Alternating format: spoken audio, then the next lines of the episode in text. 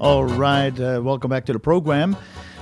We are talking today on Gesundheit with Jacobus. And by the way, I'm your host, Jacobus Holloway. And uh, you can find out more about uh, Barry and the books that he has written. Four of them uh, before this one have been about his dog Moritz.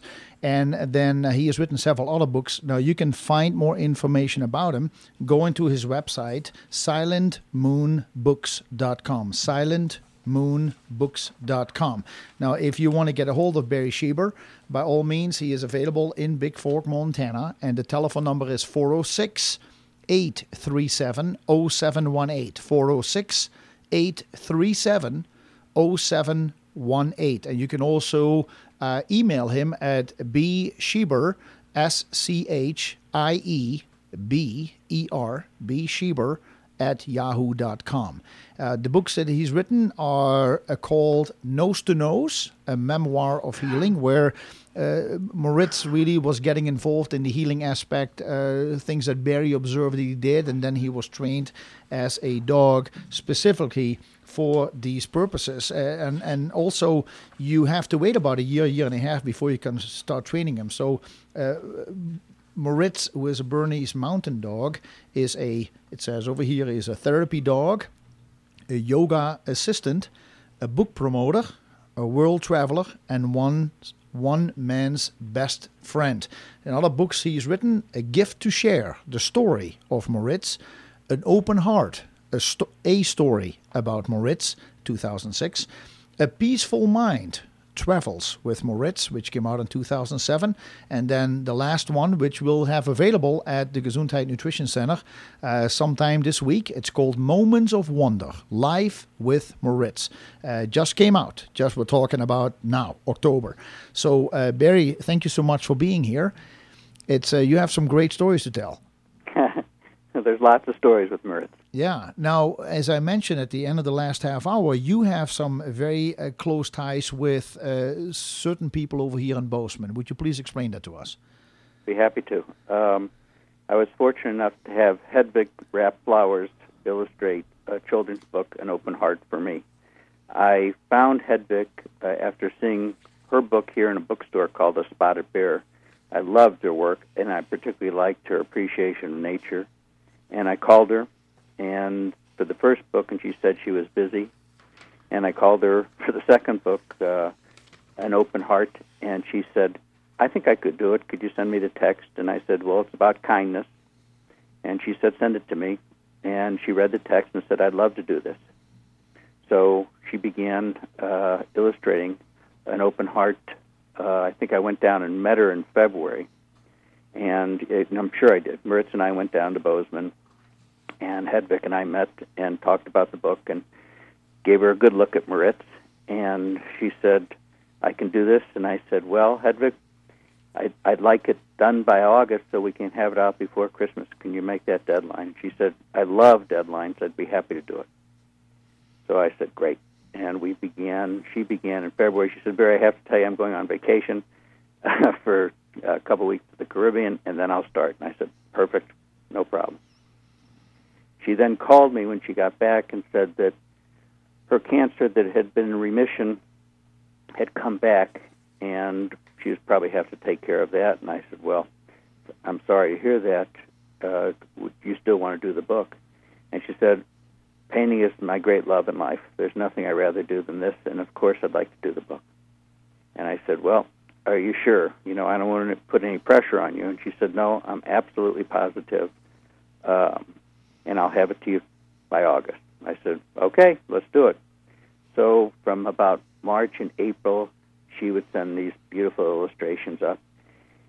And then it came around to May, and I called her and said, Hedvig, uh, maybe we should come down again and talk to make sure everything's going okay, because I, I can imagine you have a lot of other things on your mind than yes. doing the illustrations. Uh-huh. And she said, Barry, I told you, I, this is it's a great joy for me just to go and paint. And I said, well, I want to come down and talk to you because you really don't have a very good depiction of Moritz, and I want you to take another look at him and see if you could get it a little bit better. So we drove down to Bozeman. We sat down and had tea together. And uh, by then we were quite friendly, and Hedvig was a very direct person and a teacher to her core. So it's just I mean, the meetings were just wonderful for the two of us, and she had a dog too that Moritz liked. So we sat down for oh, I'd say an hour, and I said, "Now, Hedvig, you, let's go over one more time because it's getting late. Do you think you can make the deadline in August?" And and she said, "Of course I can make it, no problem." And I said, "Okay, are you sure now? Because we can stop." And she said, "No, I want to do this." I said, "Fine." So I said, "Well, what about getting Moritz?" And she said, "Oh, don't worry, I can draw Moritz." I said, "Okay." And uh, you have to really not only get it, you have to get the inside of them. And she said, "I know what you want." She said, "No problem." And as we're walking out the door, she puts her arm around me and says, I, I think I should tell you I've never drawn a dog before. And I started laughing, and she started laughing. I said, It's okay, just send me what you have. And her next illustration ended up being the cover of the book. Huh. And that's a very nice uh, cover, by the way. Oh, it's fabulous, laying fabulous. down between the trees. Yeah, yeah, I mean, it really caught it. And all her illustrations are good, but that was one of our many experiences. The uh, sadly enough, uh, she passed away, and but she left a um, uh, phenomenal legacy in Bozeman because of the way that she also connected with uh, with children. Uh, uh, she was a teacher, is that right? Yes, she taught at Hawthorne School in Bozeman, and she also taught over in Missoula. And her whole family, they used to have a schoolhouse over here. At Christmas time, they'd open up about a month before Christmas and sell all these toys that they were handmade by the children. Her her mother is Dutch, and her father was Swedish. Yeah. So they had this big uh, schoolhouse, and it was just everyone went to get their toys there. Yeah. So Hedvig knew lots of people in Missoula and lots of people in Bozeman, and she was an extraordinary person. And, and the more you talk to people about her and the effect she had on people, it was just the whole thing was really wondrous. And we had a book signing in December. The book arrived a day before, and we had a book signing, and it was just mobbed in Missoula, just absolutely mobbed with all these people that Hedvig had grown up with, who now had children of their own and who, who had gone to school here in Missoula or in Bozeman. Yeah.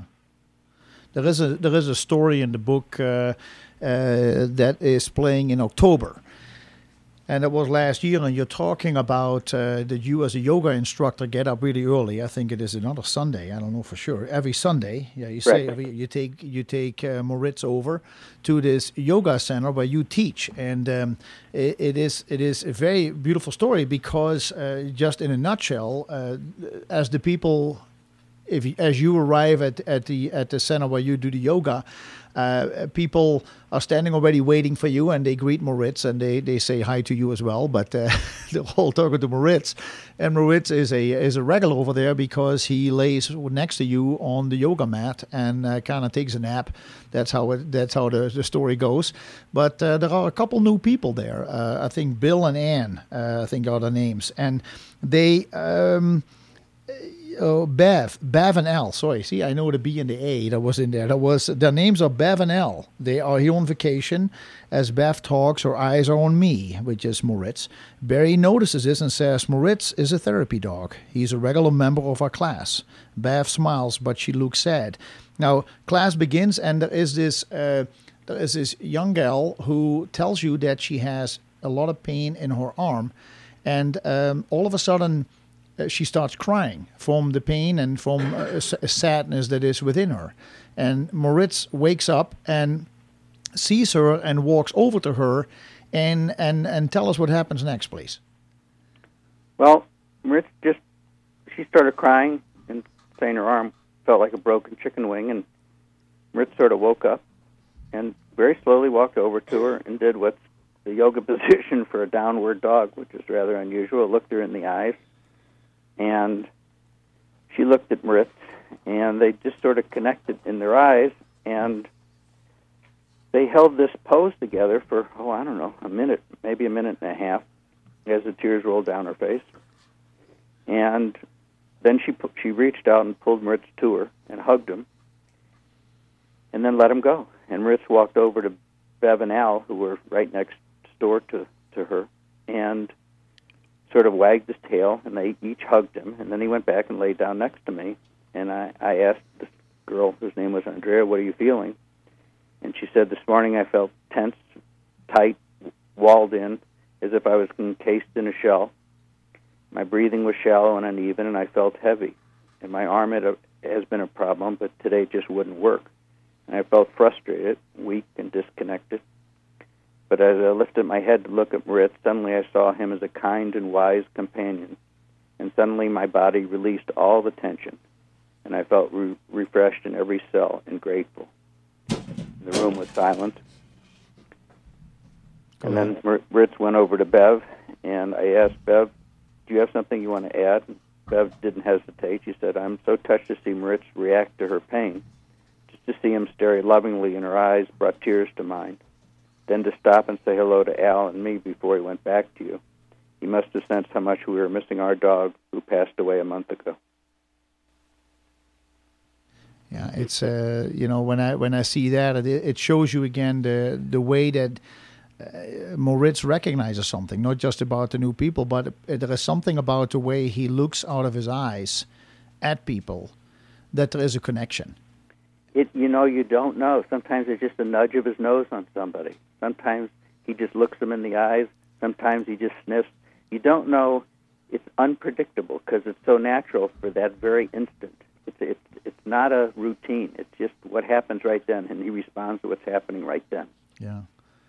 About uh, folks, if you want to get involved in today's uh, topic with uh, Barry Schieber about his dog Moritz, give us a call here in the studio at 522 Talk, 522 8255. If you want to know a lot more about Moritz, the dog, and about Barry Schieber, uh, who is the boss, uh, his uh, telephone number is 406 837 0718 406 837 0718. And you can find more information also on the website silentmoonbooks.com. Silentmoonbooks.com. Um, Barry, the, um, the effect that uh, Moritz has on anybody is obvious out of this book, Moments of Wonder. Mm-hmm. Um, his effect on children, children love dogs. but there is also this great story about Moritz's work with Special Olympians. And there was one in, uh, there was a Special Olympics going on in Whitefish. Yes. So it was very close. And, and what happened over there? Can you tell us, uh, give us some information about that?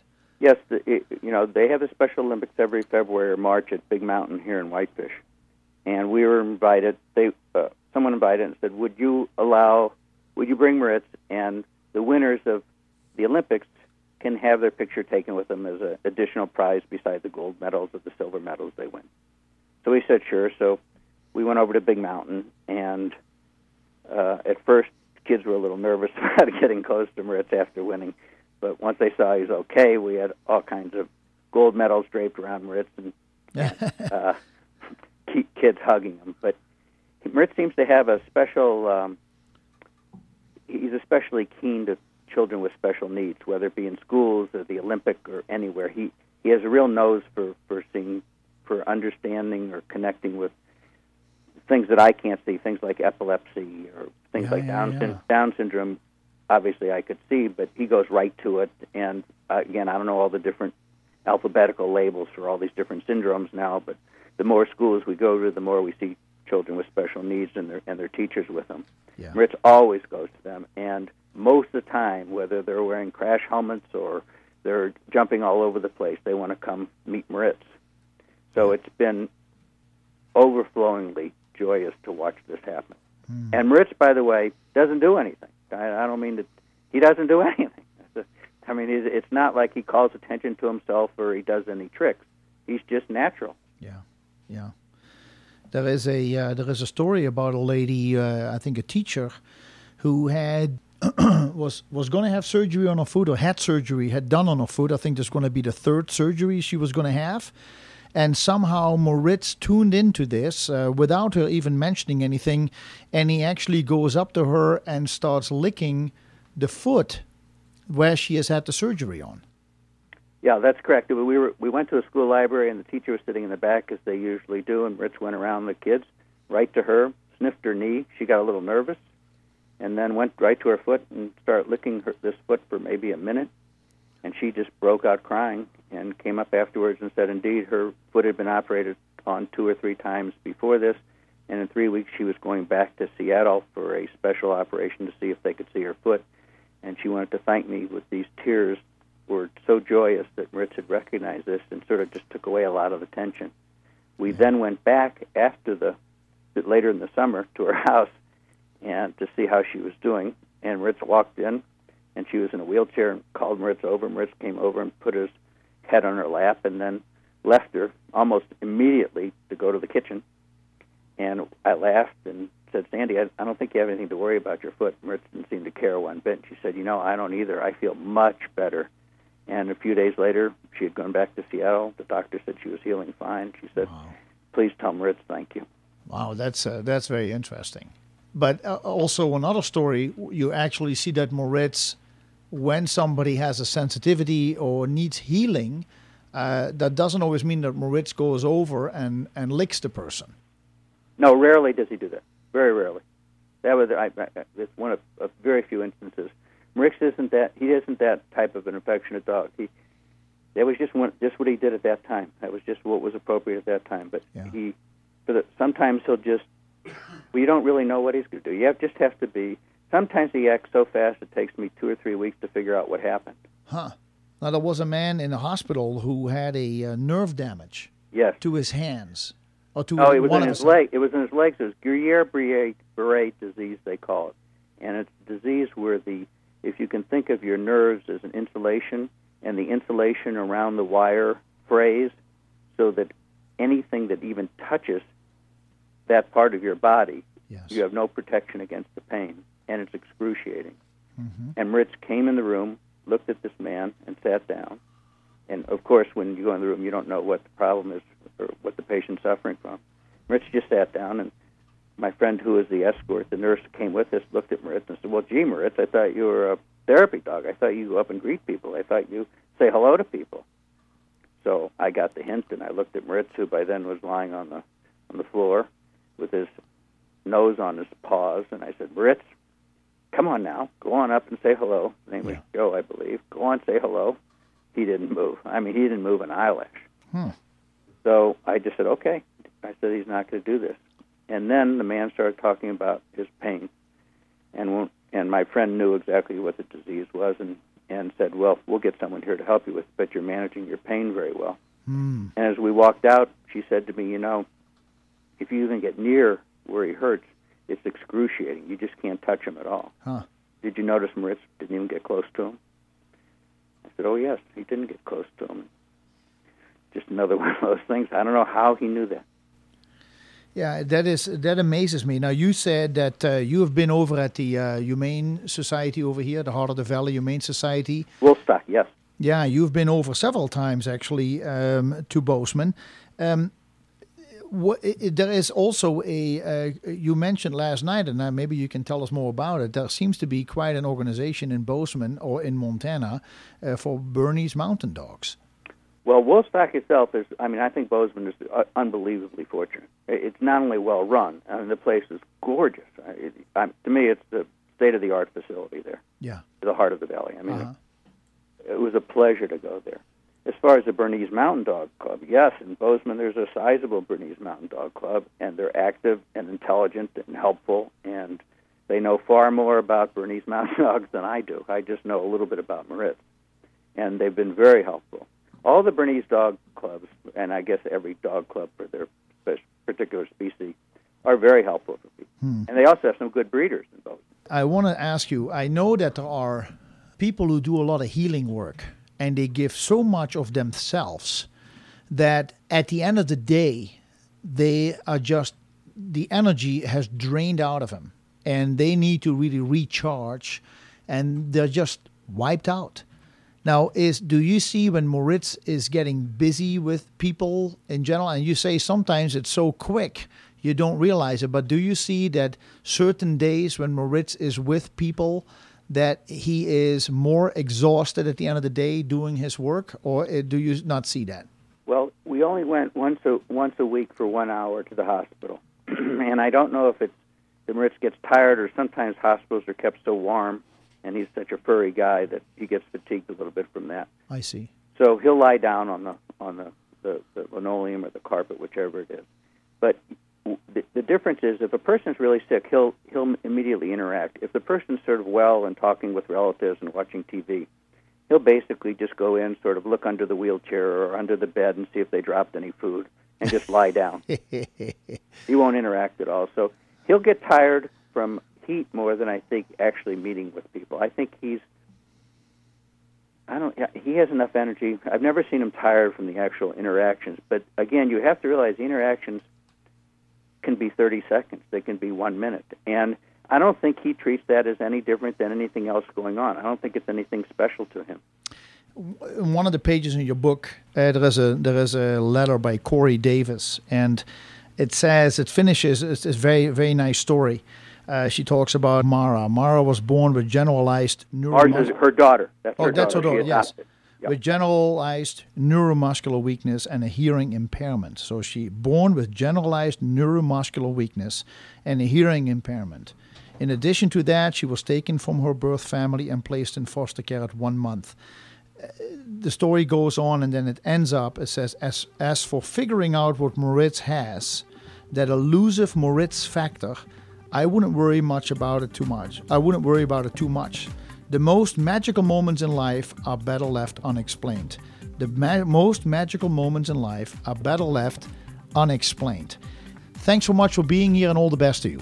Thank you very much. All right, folks, we're going to be right back. Stay tuned, please.